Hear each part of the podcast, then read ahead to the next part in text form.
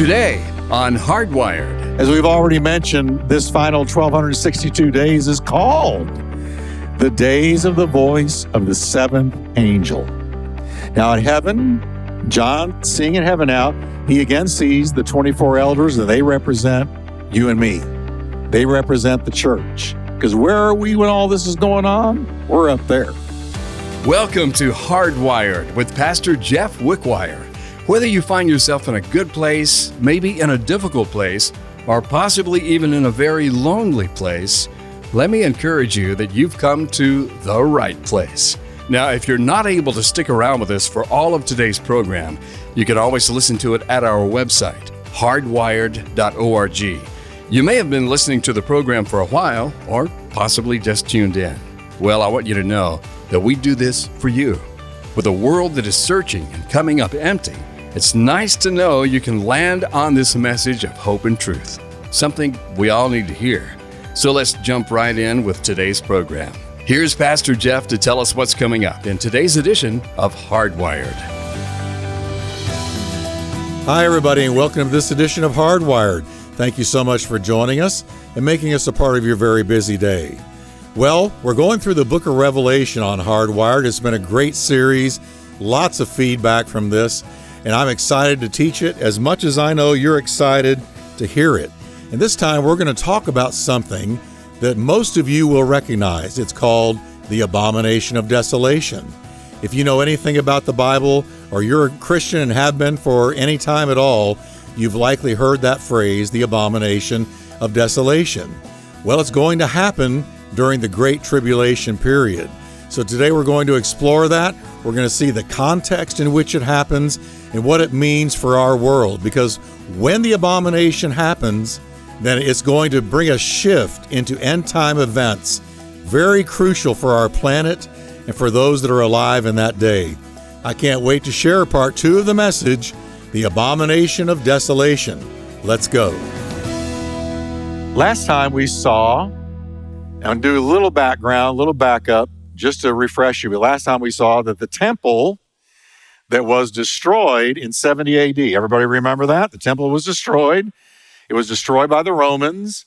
And that was the second time the temple of God had been destroyed. It was destroyed by the Romans when they destroyed the entire city of Jerusalem, killed over a million Jewish people. And the rest of the Jewish people were scattered to the four corners of the world for 20 centuries until 1948 when they became a nation again. All right?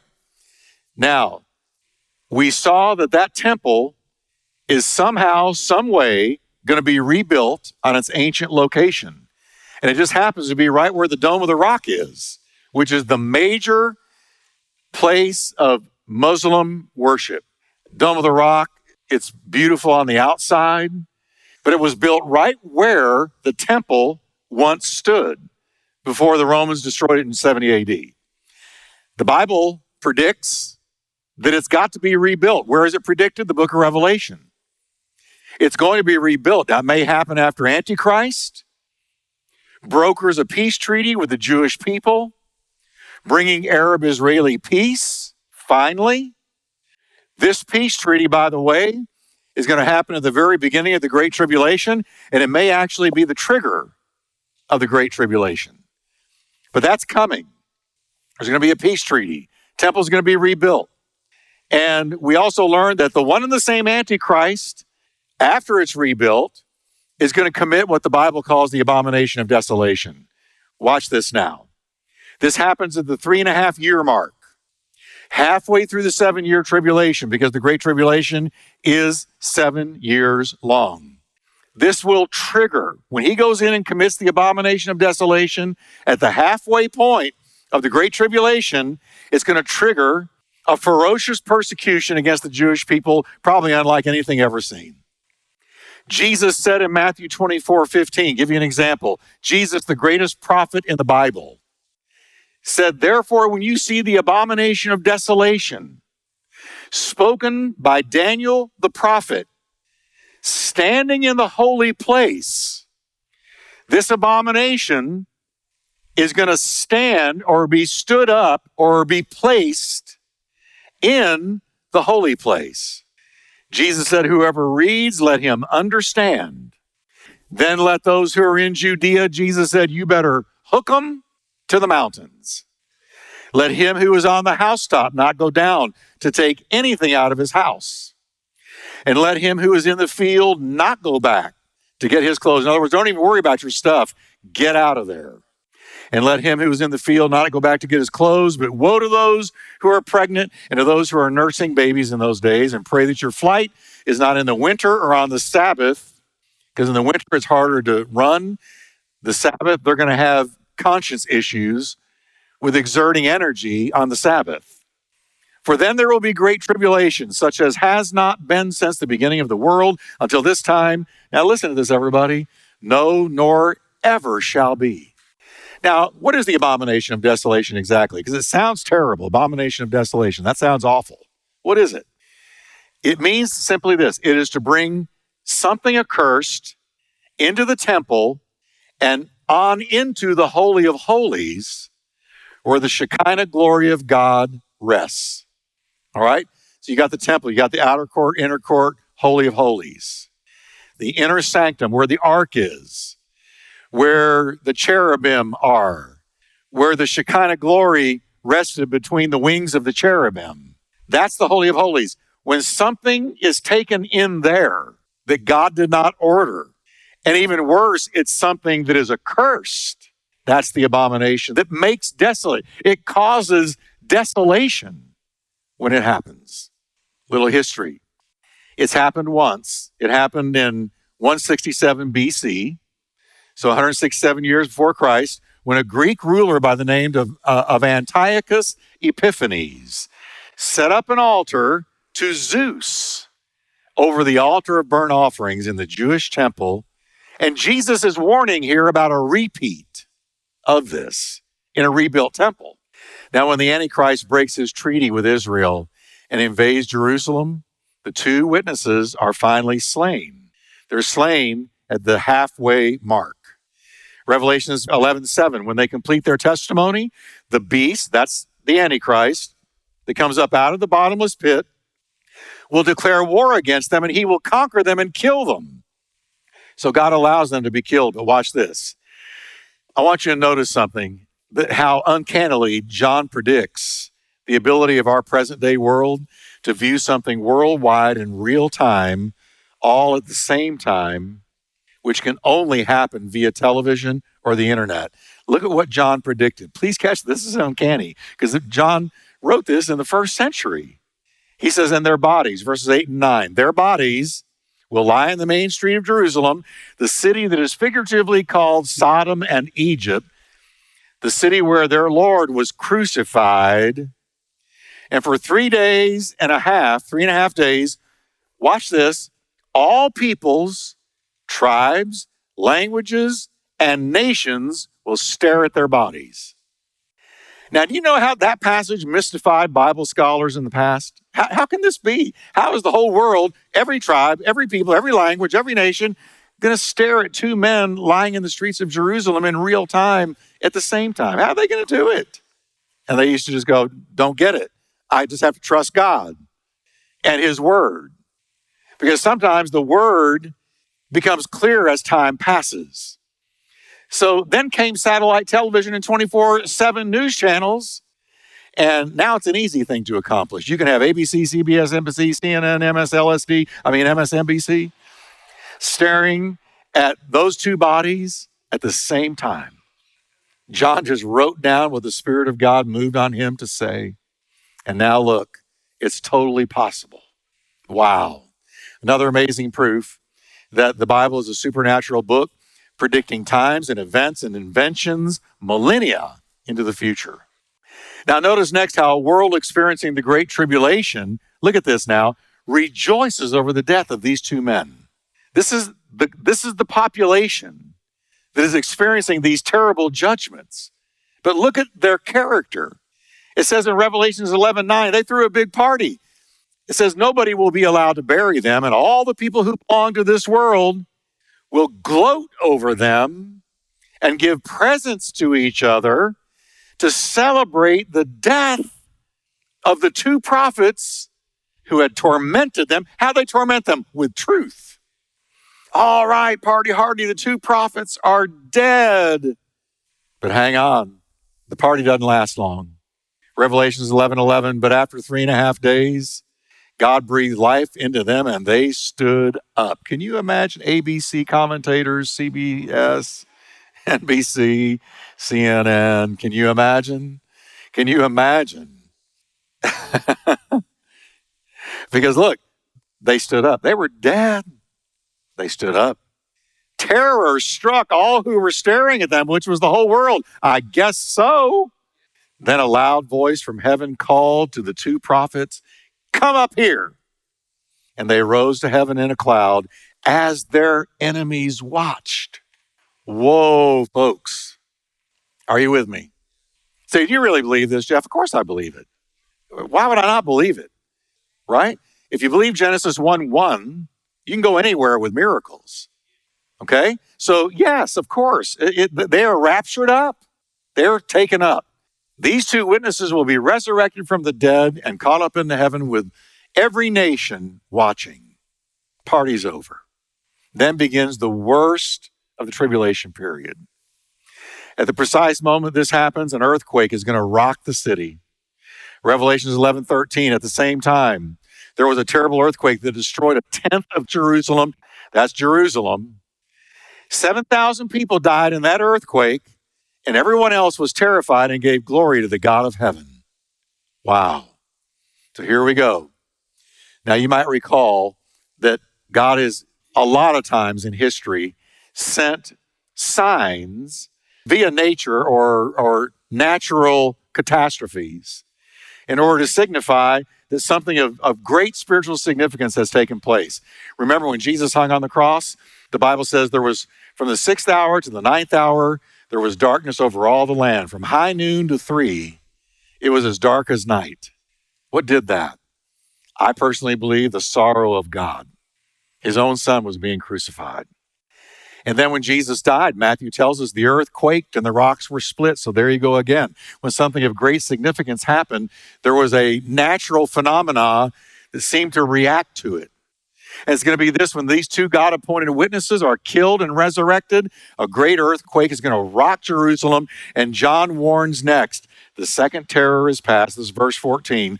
The second terror is past, but look, the third terror is coming quickly, and that's the seventh trumpet the blowing of the seventh trumpet is finally about to happen. Now, remember how we said at the beginning of our study that as John is shown these various visions, John is taken up and brought back down. He's shown things in heaven and he's shown calamities that are coming upon the earth.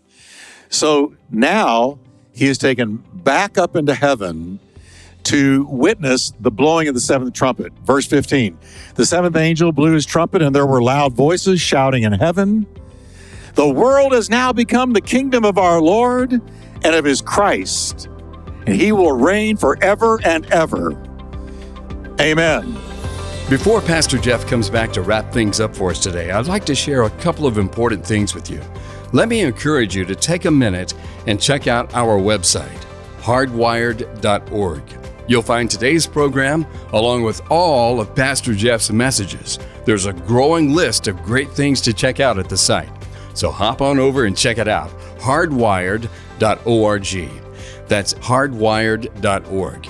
And be sure to tell your friends about the program. We know you're being blessed by it. I'm sure your friends will be as well.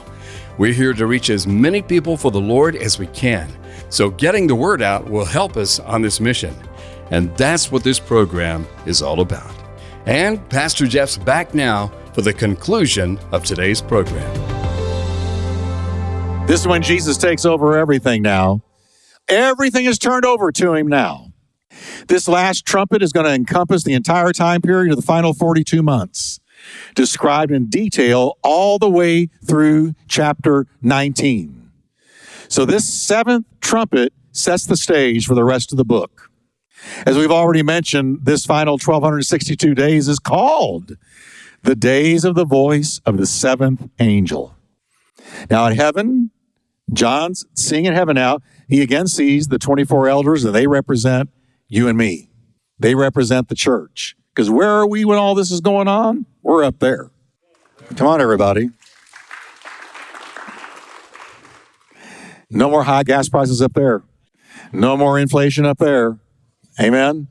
And what are those 24 elders doing? This is what heaven looks like. They're rejoicing, they're worshiping, and proclaiming that the time of rewards in heaven is at hand.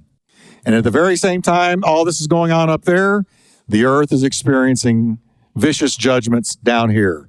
Verse 16 the 24 elders sitting on their thrones before God fell with their faces to the ground and worshiped him. And they said, we give thanks to you, Lord God, the Almighty, the one who is and who always was. I've gotten calls on the radio said, when did God begin? He never began. He's always been. And this is one of those confirmations of it. He is now, but he always was. How far back you want to go? He's always there.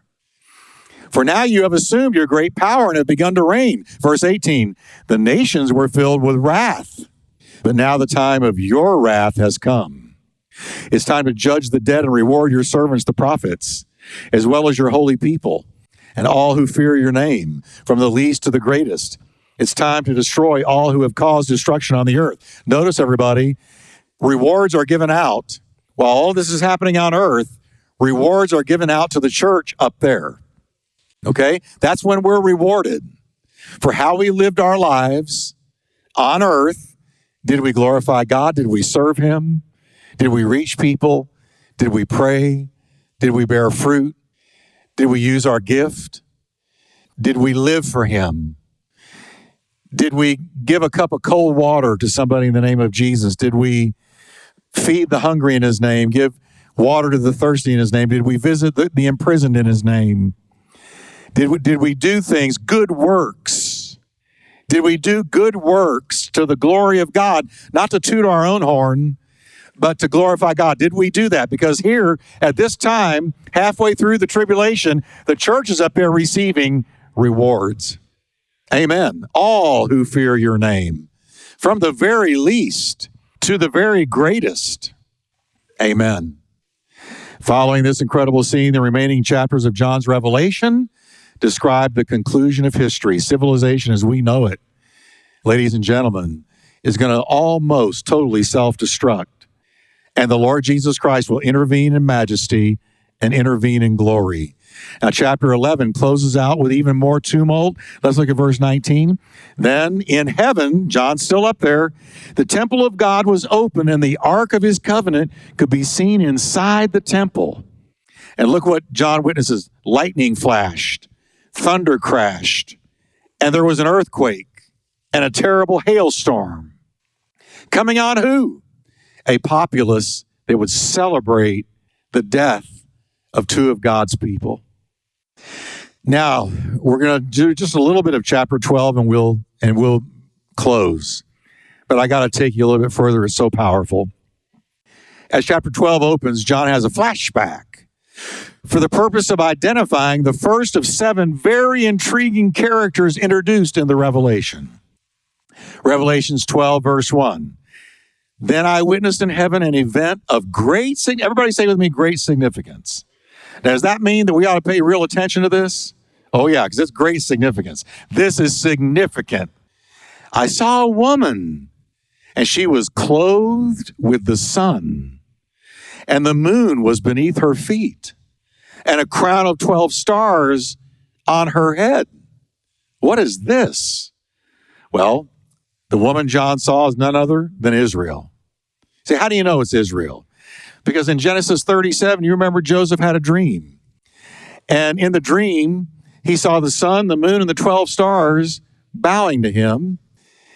And it says soon Joseph had another dream and he, he told his brothers, big mistake. Joseph was a was a wonderful, great man of God, but he made some really dumb mistakes when he was young. You don't go tell your brothers you had a dream from God that they were bowing down to you. Joseph said, Listen, I've had another dream. The sun, moon, and 11 stars bowed low before me. Now, how did Jacob interpret the dream? Jacob, his father. Verse 10 says in Genesis 37, What kind of dream is that? Jacob asked. Will your mother and I and your brothers actually come and bow to the ground before you? So Jacob knew that the sun, the moon, and the 12 stars were representative of him and his sons and the future Israel.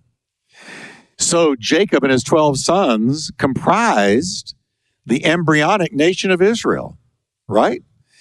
And the great wonder that John saw was Israel was pregnant. But pregnant with whom? Revelations 12, 2 says she was pregnant and she cried out because of her labor pains, the agony of giving birth. Now, this is none other than a symbolic picture of Israel bringing forth a wonder child. Christ Jesus the Lord, the promised Messiah. Because why did God call Abraham in the first place? That through you, Abraham, all the nations of the world would be blessed. And how are all the nations of the world blessed through Abraham? Through his descendants that brought forth the promised Messiah, promised first in Genesis 3:15, the bruiser of Satan's head. So this is a symbolic picture that John is being shown. It's Israel pregnant giving birth, but then something else happens. Verse 3. Then I saw in heaven another significant event. I saw a large red dragon with seven heads, ten horns, with seven crowns on his head. Now, who's the dragon? The dragon is clearly the devil. 13 times in Revelation, the devil is called a dragon. So this is the devil. And his seven heads, you know, Bible numerology, I'm not big on numerology, but I'll tell you this much. Uh, seven is the number for completion. So his seven heads depict the evil perfection of his influence on civilization's progress during the Great Tribulation. The ten horns, horns always represent authority. They're a prediction of a final alignment of Gentile world powers that will stand in league with Antichrist during the tribulation.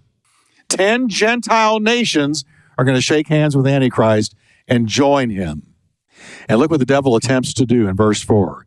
He stood in front of the woman as she was about to give birth, ready to do what, everybody? Read it with me. Devour, come on, her baby. As soon as it was born. Whose baby? What, what's the baby? Christ. Now, what does this take us back to? It takes us back to Herod.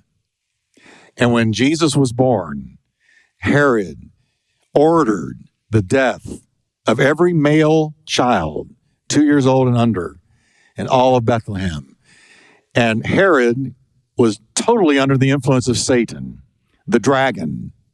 And what was he trying to do? Devour the child as soon as it was born and stop the ministry. But more than anything, the death, burial, and resurrection of Christ, which was Satan's worst nightmare. But look what happens in verse 5, and we come to a close. She gave birth to the Son. Was Jesus born? Amen. And look what it says about him who was to rule all nations with an iron rod. That's Jesus. And her child was snatched away from the dragon and was caught up to God and to his throne. Yeah. Because when Jesus was born, God delivered him from the hands of Herod. And Jesus lived, died on the cross, was buried, rose from the dead, and then after 40 days was taken back up into heaven, just as verse 5 says. So we're looking back now in history. And John is being given a picture, sort of a, a just a symbolic picture of Christ and the warfare that accompanied his birth. The devil didn't succeed. Next time we're together, we're going to see that John is transported back to the future to be shown the final last days events. Everybody say amen. I don't want to give you any more because I don't want to pop your head. But that's a lot, amen? That's a lot. And, and how many of you are amazed at the Word of God like I am? It's, it's an amazing book. What an amazing book how true it is. Thanks for tuning in today to Hardwired with Pastor Jeff Wickwire. With the busy schedule everyone has these days, it means the world to us that you would take this time to listen. Let us know how it has touched your heart by calling us at 877 884 3111. You can also connect with us at our website, hardwired.org. It's no secret that our country has had some extreme challenges over the last year or two. People have been going through depression, isolation, emotional pains, disillusionment, and more, and are looking for something to grab a hold of for security? Well, the answer is not in something, it's someone Jesus Christ. And that's what this program is all about. So here's how you can help us get this message out. Being a listener supported program means we rely on the financial partnership of our listeners, which means you. And we believe that these messages with Pastor Jeff are making a difference in your life. So, this is how you can make a difference to ours. You can contribute by giving us a call at 877 884 3111 or at our website, hardwired.org. 877 884 3111 or go to hardwired.org. Thank you for your very generous gifts. God bless, and thanks for listening to Hardwired.